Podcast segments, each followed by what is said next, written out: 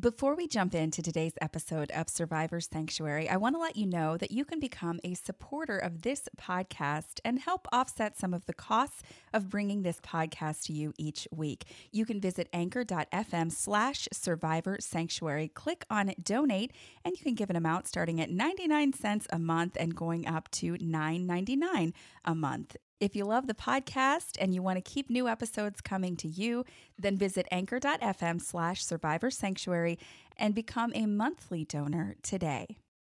More than 20% of people in faith communities are survivors of childhood sexual abuse. But sadly, churches are often the last place a victim of abuse can find help and healing. I'm Kelly Downing, and my dream is a church where survivors like me and so many others can feel safe, be heard, and find healing.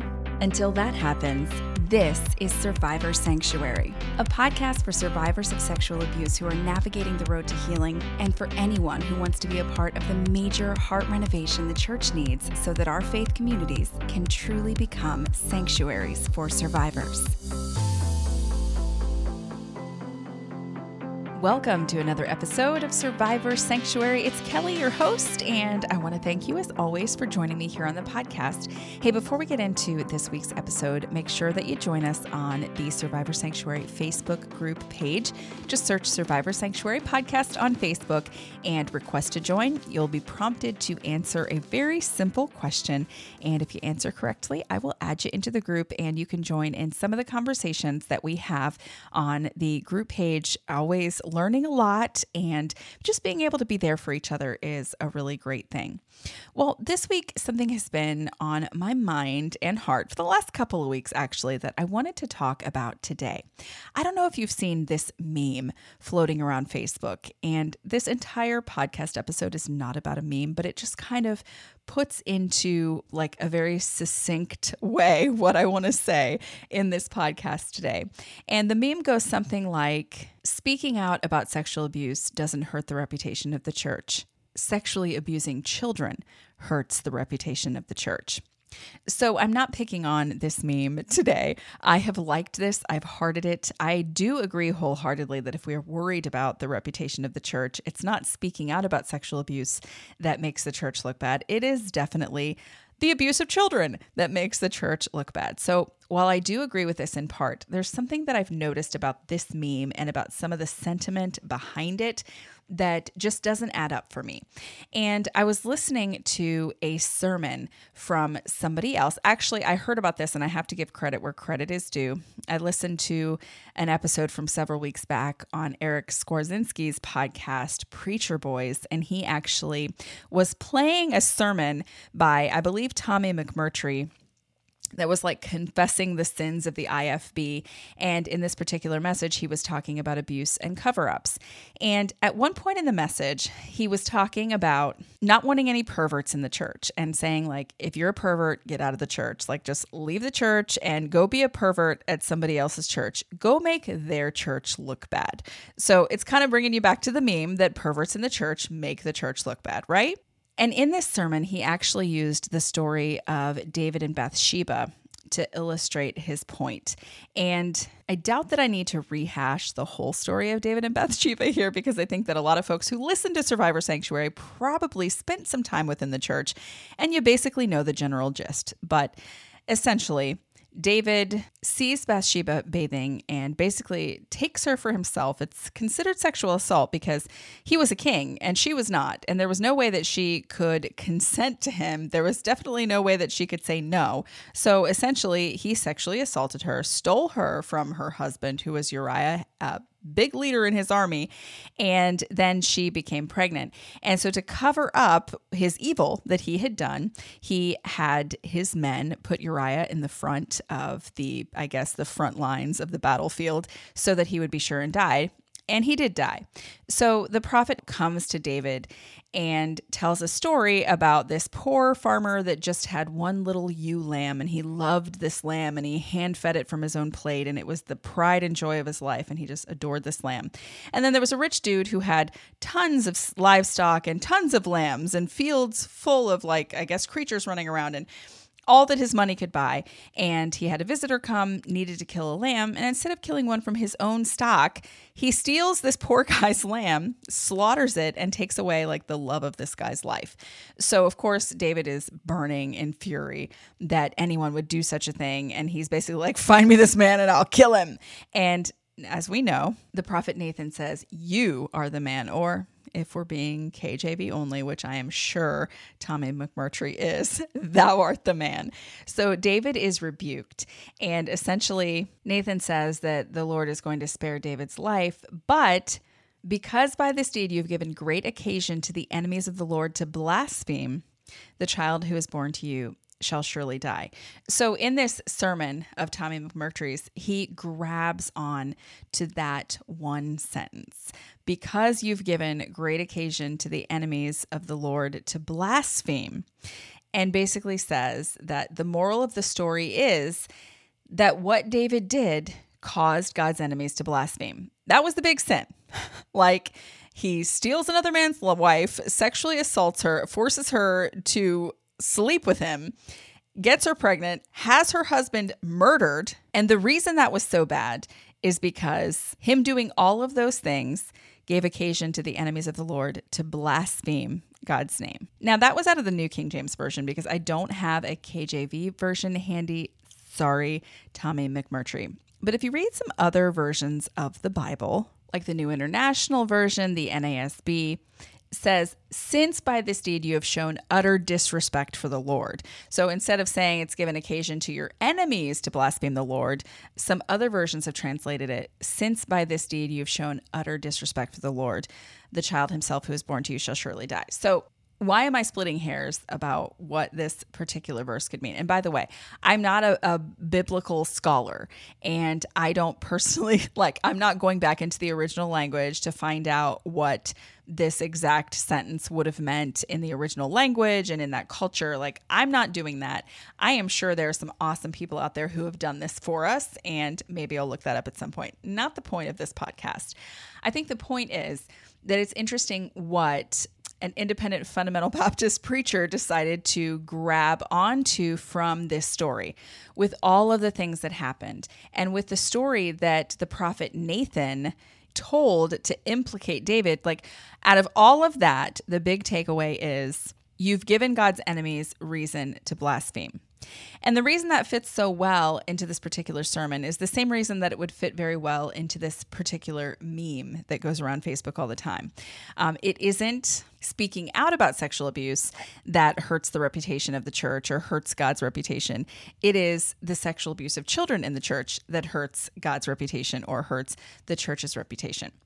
And while I definitely agree that that is true, I have to say as a survivor of sexual abuse and as somebody who speaks to survivors of sexual abuse all the time, and as someone who has read through the New Testament many, many, many times and read the words of Jesus many, many, many times, this is not what sticks out to me about this story. Nathan could have come to David and he could have told a story, any kind of a story, to talk about doing something bad that gives your enemies the chance to blaspheme your God. He could have told any number of stories, but that's not what he did. Instead, Nathan tells the story of this poor man. All he had was this little lamb that he nurtured. It grew up with him and his children. It ate and drank from his own plate and his own cup. It was like a daughter to him. Like we get the feeling this man loved this lamb. It wasn't just like, eh, this is my livestock and it wasn't fair for you to kill one of my sheep when you could have killed your own sheep. No, there was emotion behind it, there was feeling behind it. There was a deep love that this man had for this little ewe lamb. He loved it. Do you think he was going to slaughter it so his kids could eat it? I seriously doubt it. I mean, if he was super poor, maybe he would be forced into it at some point. But there's more to this story than you stole a lamb that didn't belong to you when you had plenty of your own lambs. And so you're making God look bad. It wasn't that. It's literally the hearts and the people behind this story. Of course, what David did gave his enemies occasion to blaspheme the Lord. Of course, what David did made God, quote, look bad. But when you read this story, it is not God looking bad that is the focus of this chapter. It is the people created in God's image who God loves, the people who loved each other, Bathsheba's husband. Like we don't we don't talk a lot about how she might have felt when her husband was murdered so that David could cover up his sin and could cover up his assault of her and his impregnating of her. Like, we don't hear about how Bathsheba might have felt. Did she love her husband? I mean, I guess there's a chance she didn't, but for the most part, I mean, this was her husband. It was the person that she was going to spend the rest of her life with. Like, these are human beings created in God's image. And I don't think that God's anger burned against David simply because it made his name look bad. Could it be that his anger burned against David? Because what happened was a deep violation of human beings created in the image of God. So I want to take it back from this story back to the sermon that I originally started telling you about. And if you look up Tommy McMurtry confessing the sins of the IFB, I think you'll be able to find it. If you look at the Preacher Boys podcast, um, the episode from, I believe it was July 6th of 2021, you can find it there. And you can listen to the whole message if you want. But as this preacher is talking about perverts in the church, like he doesn't say like child molesters or child predators, they're just perverts. And he also spends a lot of time trying to make it seem as though every pervert is the same like the sin leveling like if a dude has an affair with someone it's the same as a predator like sexually assaulting children. It's not the same thing. It isn't. Like an affair between two consenting adults is not at all the same as a, an adult predator sexually assaulting a child. Two very different things. But aside from the sin leveling, there's a lot of if you're a pervert, we don't want you in our church. We don't want you making our look, church look bad. Go to that church down the road. Go to that trendy church that we don't like and make that church look bad. So there was a lot of this just being thrown around in this message. And it really reminded me of this meme that I mentioned earlier that I see on Facebook all the time that it's not speaking out about sexual abuse that makes the church look bad or that ruins the reputation of the church. It's the sexual abuse of children that ruins the reputation of the church. And while that is technically true, and while it makes sense when you're thinking of churches that are very concerned with their reputations, why is it that that's the first place that we go? So we complain a lot that a lot of Christians, a lot of churches and church leaders are super preoccupied with the reputation of the church. They're very concerned with any scandal happening, anything going down that might make the church look bad, that might hurt the reputation of the church. We're very concerned with that in churches, it seems. And that ends up hurting survivors of sexual abuse quite a bit because that's why you end up seeing, you know, stories being swept under the rug and nothing to see here. Let's cover up this sexual abuse and let's act like it never happened and let's forgive and forget and yada, yada, yada. And we know the issues that come out of that. But I don't think the answer to that is for us as survivors to correct the church and be like, no, no, no, no, no. It's not talking about sexual abuse. It's not exposing sexual abuse that makes your church look bad. It's sexually abusing kids that makes your church look bad. But I kind of want to reword the second part of that meme, or maybe the entire thing. It's not speaking out about sexual abuse that makes your church look bad because it doesn't matter if speaking out about sexual abuse makes your church look bad.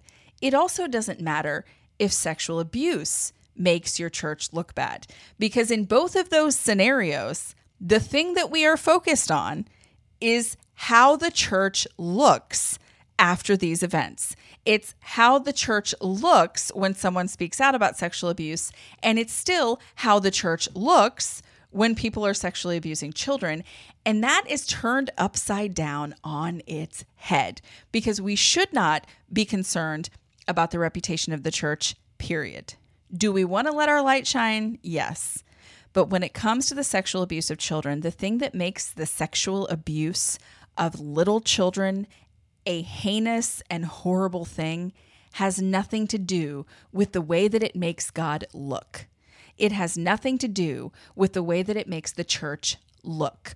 What it has to do with is innocent little souls, innocent little bodies Bodies created in the image of God that are being assaulted and robbed of their innocence by ravenous wolves in sheep's clothing. They're being ripped to shreds. Their lives are being changed forever. And in many cases, these kiddos are going to grow up and not know what to think of God, not know what to make of Him because of what horrible thing was done to them at the hands of a person who claimed to love God maybe I shouldn't get like super worked up that we're concerned about the reputation of the church, but I don't know how to explain to people that they should care about innocent little children being sexually assaulted. Like, I don't, if you don't find that horrifying, I don't know what words to put it into that are going to make you find it horrifying. And we've got pastors who are getting behind pulpits and they're preaching about what makes their churches look bad. And then they're talking about David and Bathsheba and basically what David did in murdering Uriah, in sexually assaulting Bathsheba. Those things, it wasn't about the fact that he destroyed two lives, that he destroyed human beings and murdered a human being created in God's image who God loved wasn't about that. It's all just about how it made God look. I think the thing that scares me about the way that some people of faith believe is when there is a complete and utter lack of compassion. We've talked about this on Survivor Sanctuary before. We talked about it a lot when the whole SBC thing just blew up with the Russell Moore leaked emails. And we talked about how, you know, the SBC put forth this effort, um, the Caring Well conference. Like, we're going to let people talk and we're going to give voice to the voiceless.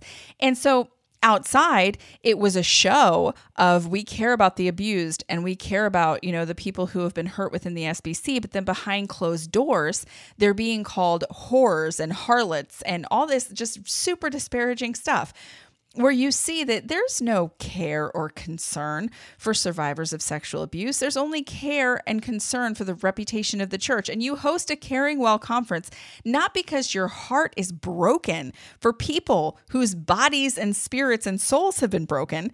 But you host this conference because you want your church to look as though it cares about the souls of the broken do you understand the disconnect? Like do you get the disconnect? I will i will never like i get it. I get the disconnect. I, I see where it is but i will never understand it. The very basis of our faith is not outward appearance. And i don't know how much more clear we can be about that. I don't know how much more clear Jesus could have been about that. Like, read through the Bible the man looks at the outward appearance, but God looks at the heart. Jesus speaking to the Pharisees, outside you're you're like whitewashed tombs. You're gorgeous on the outside and perfect, and inside you're full of dead men's bones. Over and over he says, it doesn't matter what you look like on the outside. It doesn't matter how clean and pristine and wonderful and caring you look on the outside if on the inside you really don't give a crap about people who have suffered from sexual abuse. And I think that that is the reason that meme bothers me so much because it takes the church's obsession with how it looks and it keeps it. Like instead of saying we don't give a crap that speaking out against sexual abuse makes the church look bad because it doesn't matter what the church looks like. It matters that we save precious little souls from being destroyed by predators.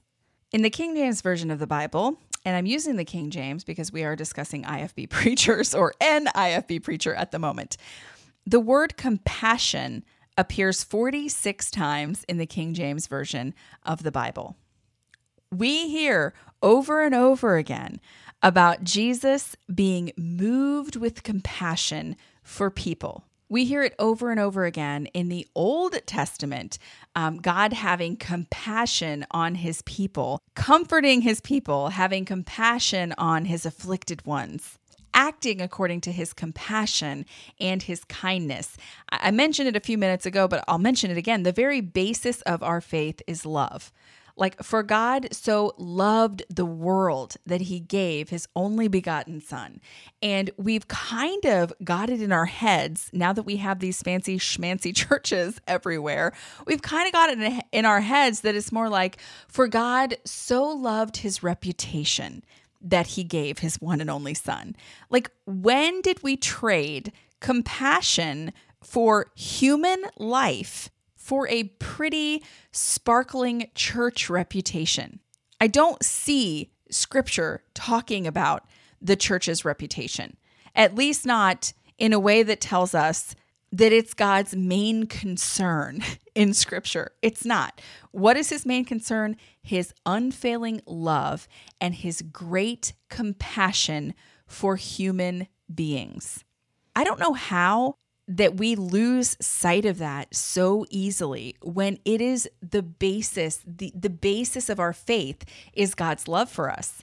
Like we love him because he first loved us. It is his great love and his kindness that leads us to repentance. The Bible very literally tells us that we're not to be concerned with our outward appearance, that God's not concerned with our outward appearance. And in fact, if your outward appearance is great, but inside you're dried up dead men's bones, that's a very, very, very bad thing.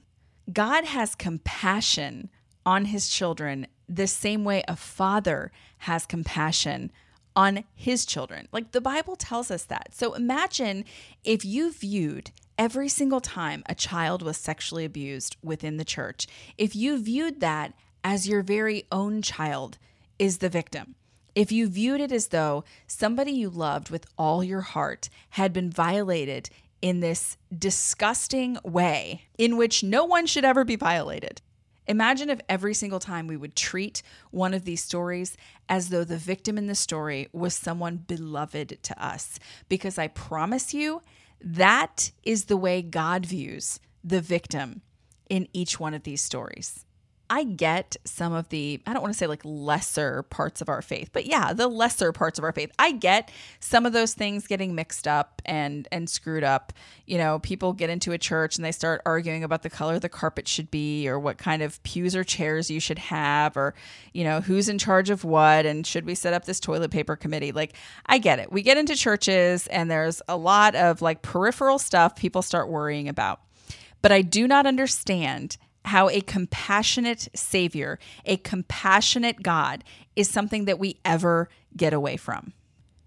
How did we get from Jesus loves the little children to we need to sacrifice little children so that the church reputation remains pristine and intact? That is not Jesus. That is not the gospel. I am 100,000% confident in saying that because it's the truth. When Jesus saw people in the Bible repeatedly, and these are like just regular old people and sinners, it's not like, oh, I saw this wonderful person who spends like, you know, 60 hours a week in the synagogue praying. No, it was normal people. And when Jesus would see them, he would have compassion on them. He'd have compassion on them and heal their sick. He would have compassion on them and feed them. He would have compassion on them and teach them. Jesus never turned somebody away or never treated somebody with disdain because they didn't look the part, because they weren't important enough, because whatever they had done made him look bad. Do you remember the woman caught in adultery? He didn't run away from her. He didn't say, "Oh gosh, this woman that just got caught doing this really gross thing, like eh, literally caught in the act, she's going to make me look bad, so I'd best be getting on out of here and not have her, you know, soiled reputation tarnish mine." Um, no, instead, his posture toward her was one of compassion, telling her, I don't condemn you, go and sin no more. If he does that for the woman caught in adultery, how much more compassion does he have for an innocent child who is sexually violated by a predator? How much more compassion does he have for someone whose innocence is snatched and stolen from them? And when churches see this happening, and when churches are alerted to the fact that it's happening, it blows my mind. I cannot wrap my brain around the fact that the first thought goes to protecting the reputation of the church. The first thought is not, oh my goodness, that poor child. What has been done to this beautiful, innocent human being created in God's image, who God loves, who is one of God's children? How do our brains miss that and go straight to pervert, get out of my church because you're making my church look bad? No, perverts are not making your church look bad. Perverts are destroying beautiful human beings created in God's image, snatching their innocence, often snatching their ability to have a fulfilling and trusting relationship with the God who created them. That should have us on our knees. That should have us in tears. That should move us with compassion, the same way Jesus was moved with compassion, but instead, our thoughts go immediately to, wow, this makes our church look bad. And back to that meme. Whoever created it is very smart because they clearly knew that they couldn't talk about what really mattered when it came to sexual abuse in the church, which is lives being destroyed, precious lives being destroyed, lives that Jesus loves being destroyed. They couldn't talk about that because it wouldn't hit home for anybody. So, what they had to talk about instead is get on the level of the church leaders that you're dealing with, get down on their level and put it in words they can understand, which is speaking out about sexual abuse is not what makes your church look bad. Kids being sexually abused in your church is what makes your church look bad and that'll get their attention. That'll get some sermons where people say, "Quit being perverts at our church. We're gonna we're gonna call the cops so fast your head'll spin. Go down the street to that church and abuse children." Like maybe it's said tongue in cheek. You know, I'm not here to say that like nothing in that message or sermon was tongue in cheek or that everything was wrong. Um, but telling somebody like we don't want you in our church because you're making us look bad. Go down the street and abuse kids. You're missing the bloody point completely missing it. Like it just flew right over your head. And when your job on this earth, like, is to be a house of worship, a place where the body of Christ can gather, it's really, really scary that you miss the point of why sexual abuse is so bad. It's not so bad because your church might end up in a lawsuit. It's not so bad because your church might end up on the news looking pretty crappy. It's not so bad because people might leave your church because someone was sexually abused. It's not so bad that you might lose out on some giving in church because of the sexual abuse. The reason it is so freaking bad is because it is the destruction of innocent lives that are loved deeply by God. And I have to say that while none of us are ever going to love exactly the way that God does, none of us are ever going to be able to have compassion the way that He does. I will go out on a limb and say if you cannot access your compassion and your empathy for children who are being sexually assaulted, you do not need to be in church leadership. You do not need to be in church ministry because the entire point of the gospel is God's love for us, his compassion for us. That's why we're saved. That's what the gospel is all about. So next time you see that meme, just like use a magic marker, cross some stuff out, fixed it for you. Speaking out on sexual abuse doesn't make the church look bad because it doesn't freaking matter that your church looks bad. What matters is little lives, precious lives, are being destroyed. And I don't know how to tell you that you need to care about that. And it's a serious question. If that doesn't move you at all, if that doesn't move any part of you that this is happening to small children, what the heck are you doing as a minister of the gospel? The heck are you doing? Why are you preaching the gospel? Why do you want people to get saved? If you can't muster up compassion for a child who's been sexually assaulted, where is your love? Where is your Christ like compassion? It doesn't seem that it exists. And that's a very, very, very scary thing to have in church leadership. That's what I've got for you today. Just wanted to get that off my chest. It feels great um, doing that. And uh, if you have anything to add, as always, you can join us on the Survivor Sanctuary Facebook group page. Search Survivor Sanctuary Podcast and request to join. Answer that one quick and easy membership question. It asks you what the podcast is about. And then it gives you multiple choice. So you're going to be fine answering that question. And then I'll add you into the group. You can always email me too. I know some people are not comfortable posting publicly in the group, and that's totally fine. You can email me directly, Kelly at survivorsanctuary.com, and I will get back with you and answer your emails as I'm able. Have a great one, and I'll catch you back here next time on another episode of Survivor Sanctuary. Thanks for listening to Survivor Sanctuary with me, Kelly Downing. If you found value in today's podcast, please leave us a review on iTunes. Not only will it put a big smile on my face, more importantly, your reviews will help make it easier for other survivors and survivor advocates to find this podcast. Also, make sure you subscribe to Survivor Sanctuary wherever you listen to podcasts so you never miss an episode. You can also join the conversation in our Survivor Sanctuary Facebook group. And for exclusive content, be sure to visit survivorsanctuary.com. Join me next time for another episode of Survivor Sanctuary. See you then.